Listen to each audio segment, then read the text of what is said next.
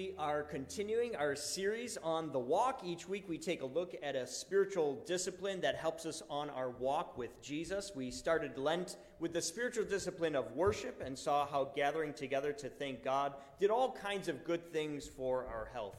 We also saw how simply praying can be an act of worship, one we can take with us everywhere we go. I issued a challenge to you to pray five times a day, once when you woke up, at each meal, and before you go to bed. It only takes a minute or two, but it's a small act that can lead to a big impact on our lives. Then last week we looked at study. There are lots of good things to study, but we believe studying the Bible, and particularly the life of Jesus, will have a profound impact on our lives. It's what helps us interpret all those other good things that happen in our lives. The times we are walking in the woods or see beautiful art or movies. Ever wonder if that little voice in your head is you or God talking to you? Studying the scriptures helps us figure out that out. We study because it helps us grow and makes us more like Jesus. In fact, each spiritual discipline we practice can help us become more like Jesus. It's just like a muscle that grows through exercise. Spiritual discipline is our form of spiritual exercise. It makes us stronger and more ready to act like Jesus no matter what may come our way. So let's take a look at our next spiritual discipline service. Our scripture for today comes from Matthew chapter 20, verses 17 through 28. And uh, Christine is going to share that with us this morning. Christine? While Jesus was going up to Jerusalem, he took the twelve disciples aside by themselves and said to them on the way, See, we are going up to Jerusalem, and the Son of Man will be held, handed over to the chief priests and scribes, and they will condemn him to death. Then they will hand him over to the Gentiles to be mocked and flogged and crucified. And on the third day, he will be raised. Then the mother of the sons of Zebedee came to him with her sons, and kneeling before him, she asked a favor of him. And he said to her, What do you want? She said to him, Declare that these two sons of mine will sit, one at your right hand and one at your left, in your kingdom. But Jesus answered, You do not know what you are asking. Are you able to drink the cup? That I am about to drink. They said to him, We are able. He said to them, You will indeed drink my cup, but to sit at my right hand and at my left, this is not mine to grant, but it is for those whom it has been prepared by my Father. When the ten heard it, they were angry with the, uh, with the two brothers. But Jesus called them to him and said, You know that the rulers of the Gentiles lord it over them, and their great ones are tyrants over them. It will not be so among you, but whoever wishes to be great among you must be your servant. And whoever wishes to be first among you must be your slave. Just as the Son of Man came not to be served, but to serve and to give his life for a ransom of many. And from Ephesians chapter 2 verse 10, for we are what he has made us, created in Christ Jesus for good works, which God prepared beforehand to be our way of life. This is the word of the Lord for the people of God. Thanks be to God. I invite you to join me in our prayer preparation. May the words of my mouth and the meditations of our hearts be acceptable in thy sight, O Lord, our rock and our redeemer. Amen. Last week before worship started, I went to the back of the sanctuary to talk with our ushers. I told them I had purchased a touchless hand sanitizer dispenser. I thought that would be a good step in helping our church to practice good hygiene as we inched closer to a pandemic over coronavirus. The ushers were glad I told them, and as I walked away, I heard them excitedly sharing with the next group walking into the church that we had this touchless hand sanitizer. I felt proud that one little gadget was a hit. When I had gone to the store to purchase the dispenser the day before, it was easy enough to buy. Then I walked over to another part of the store to get the hand sanitizer itself, but the shelves were totally empty. I didn't think much of it since I knew we had some at home. It wasn't until after worship the next day that I found out what was happening.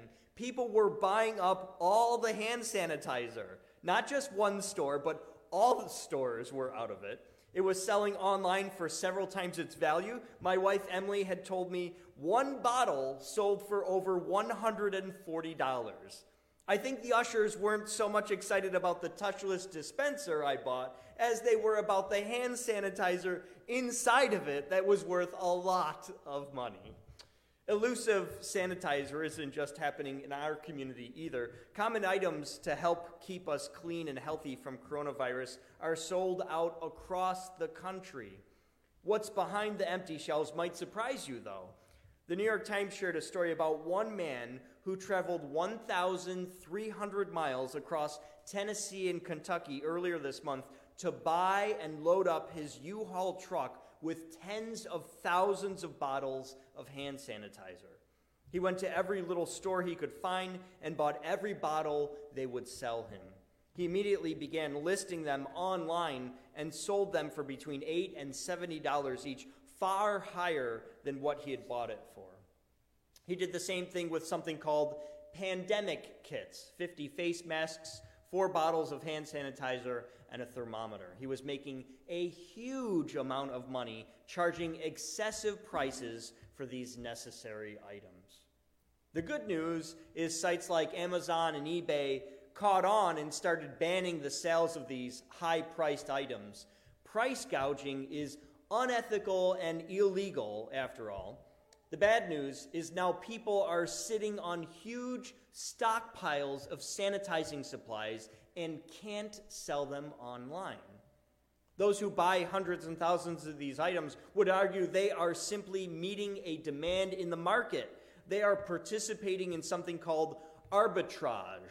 It just means buying an item in hopes that the price of that item will go up and can be resold for more than it was purchased. It's not hoarding a product during a pandemic to turn a profit, it's fixing the inefficiencies in the market. The man with the U Haul said he thinks he's doing a public service. But the most interesting thing to me in all this story after it was published, within just a few hours, the man contacted the New York Times saying he was exploring a way to donate all the supplies that he had. Something about this story being so public made him change his response. In life, oftentimes we have to make judgment calls about how to help others. It could be mundane, like should I tell a person their shirt is partially untucked or they have food stuck in their teeth? Sometimes it's tougher, like should I help someone if it means I'll get sick or spread a sickness?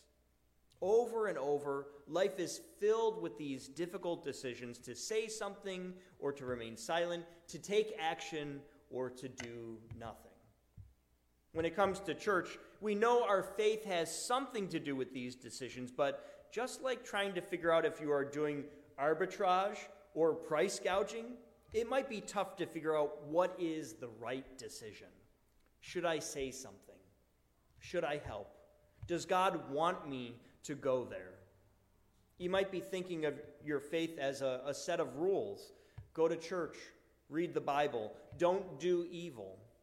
So far, that's what we've been, been talking about in this series on the walk how going to church, praying, and studying the scriptures help us know God and know the rules of what is expected of us. But our faith can't just be about not doing certain bad behaviors, it has to translate into doing good behaviors, into practicing justice and kindness and love. When we don't do that, our acts of worship, our prayers, and our study, even though they aren't bad things, they are absolutely useless.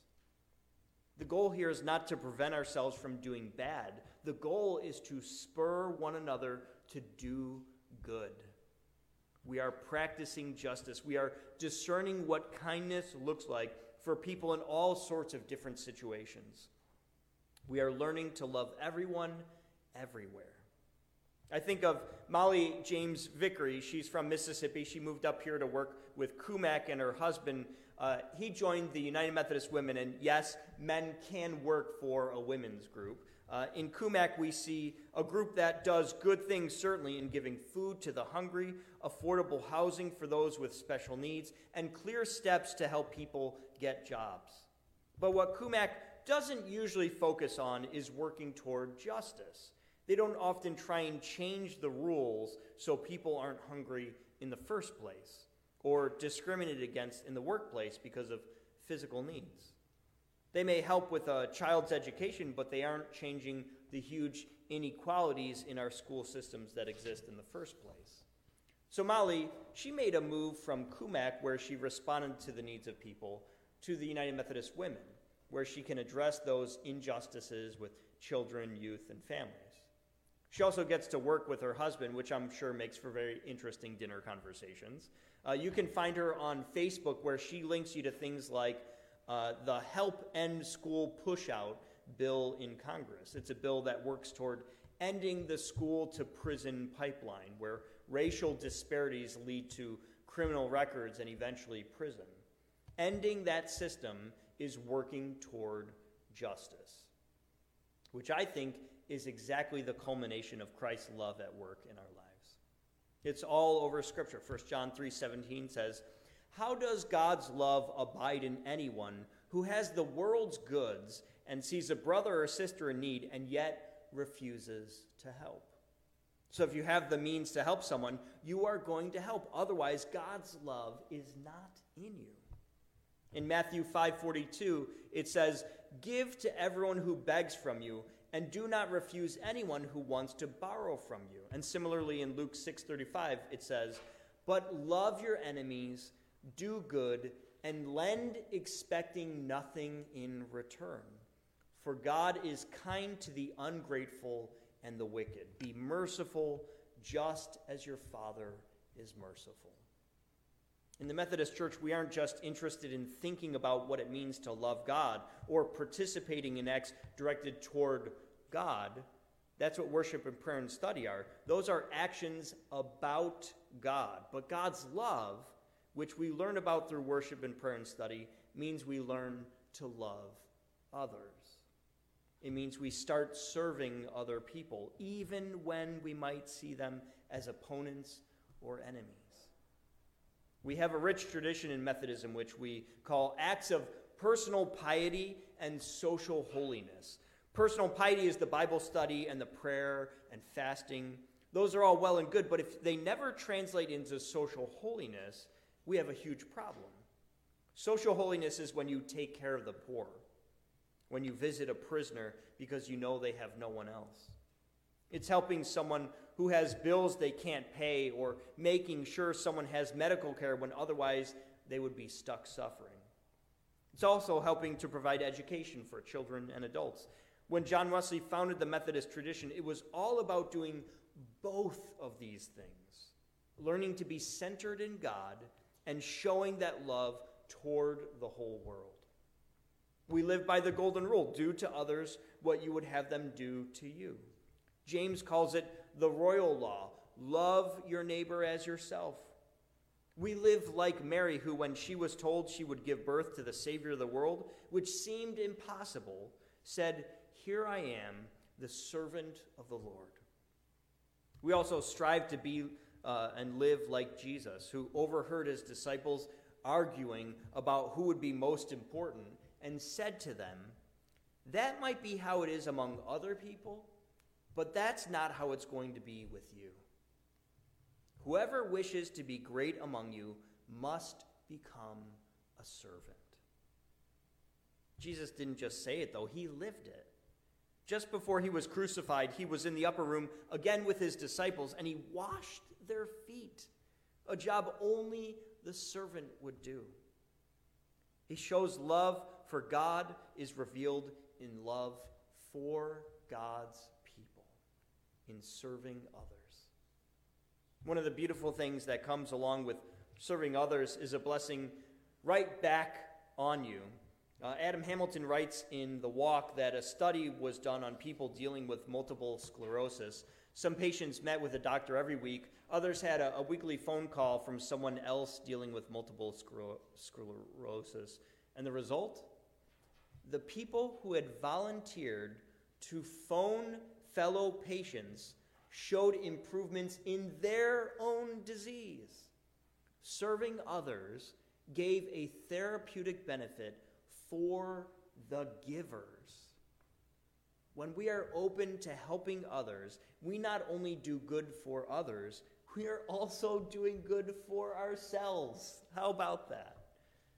And there are so many ways that you can do something good for others. In the midst of dealing with coronavirus, I've seen the worst of people dealing with the pandemic and the very best too.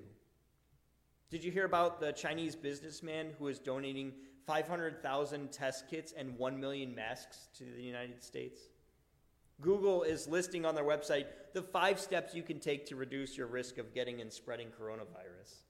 Disney Plus, uh, they're releasing Frozen 2 three months early so kids can have something fun to watch while at home from school. But you don't have to be a big company to serve others. How about Christine, our youth minister, who found out about the 200 people living in the Westwood house and the Hillsdale house who wouldn't be able to go and get groceries for the next two weeks? She got a team together and filled up a few cars with food in the food pantry to deliver it to those in need. We are making a shift in our church. We aren't doing worship in small groups the way we usually would. Instead, we are focusing on how we can be uh, focused on the people in our community, meeting real needs as they arise. It's what service means respond to the needs of the people.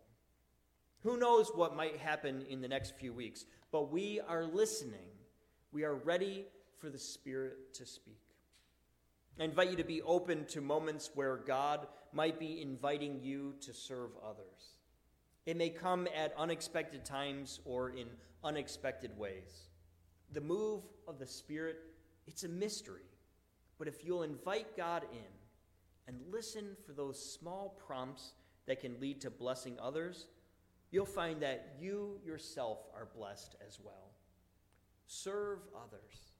Not only is it integral to our faith, it's good for you, it's good for your community, and it's good for the world. Amen? Amen. Amen. At this time, I'm going to invite Christine to share a few ways that we can be in service to our community. There are both small actions and big ones that we can take in this time. So, Christine, she's going to offer a few thoughts on how we might be able to serve others. Christine? Thank you. So, I've been reading this book also with Pastor Brian called The Walk. And, you know, Adam Hamilton calls in one of the first two chapters about, you know, in your prayer time, asking God to say, use me, show me where I'm needed, show me where I need to be used. And yes, Pastor Brian is correct. There was a need that came up yesterday on Facebook that said, you know, hey, Westwood House, these people aren't going to be able to eat. The Hillsdale House, the food pantry's closed. People aren't going to be able to eat.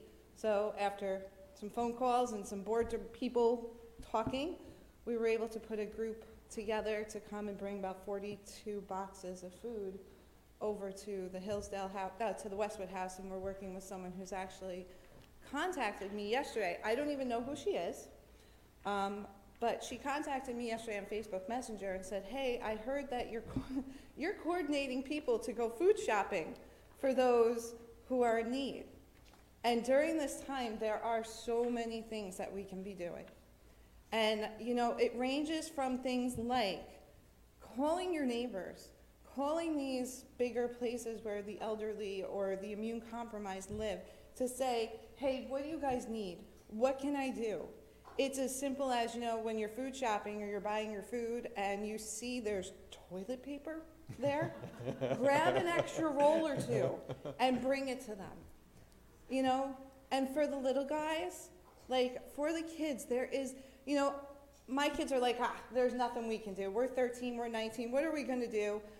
Joe, Big Joe, unfortunately, being the healthiest in our house, has been deemed the one that has to go to the food store and has to go do these things because the rest of us are immune compromised.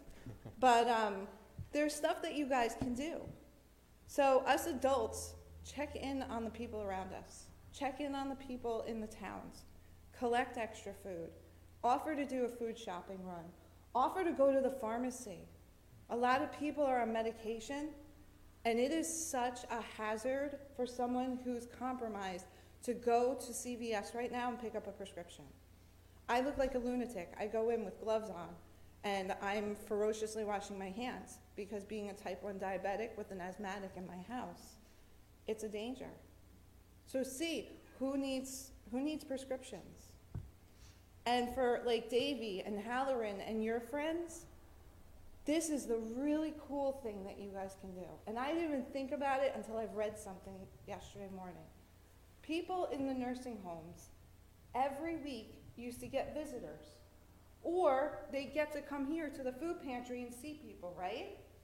But now nobody's really supposed to be going out. And nobody can go into those buildings. When we dropped the food off yesterday, we could only stand at the building. And we could only stand at the doors. We weren't allowed inside. So these people aren't getting visitors. So what you guys can do, and you can get your friends to do, and you can do like a Facebook Live, like we're doing party, you guys can make cards. You can make pictures. If you have cans, Davy, like we did in Sunday school, you can paint them and you can pot flowers. Maybe mommy will let you snip some flowers in the yard and put them in. But you can do those things for others. Now is the time to find those little things of service that we can do that aren't so little, that spreads the love, that spreads the light, and it really helps someone out in a time of need. All right, very good. Thank you, Christine. I appreciate that. Even our nursery school, they're jumping in on this as well. They sent out a list of things that the preschoolers can do. So uh, if you have a little one around and you're not sure what to do, get in touch with our nursery school. They'll they'll give you a list of some other opportunities as well. So lots of things that we can do to serve our community.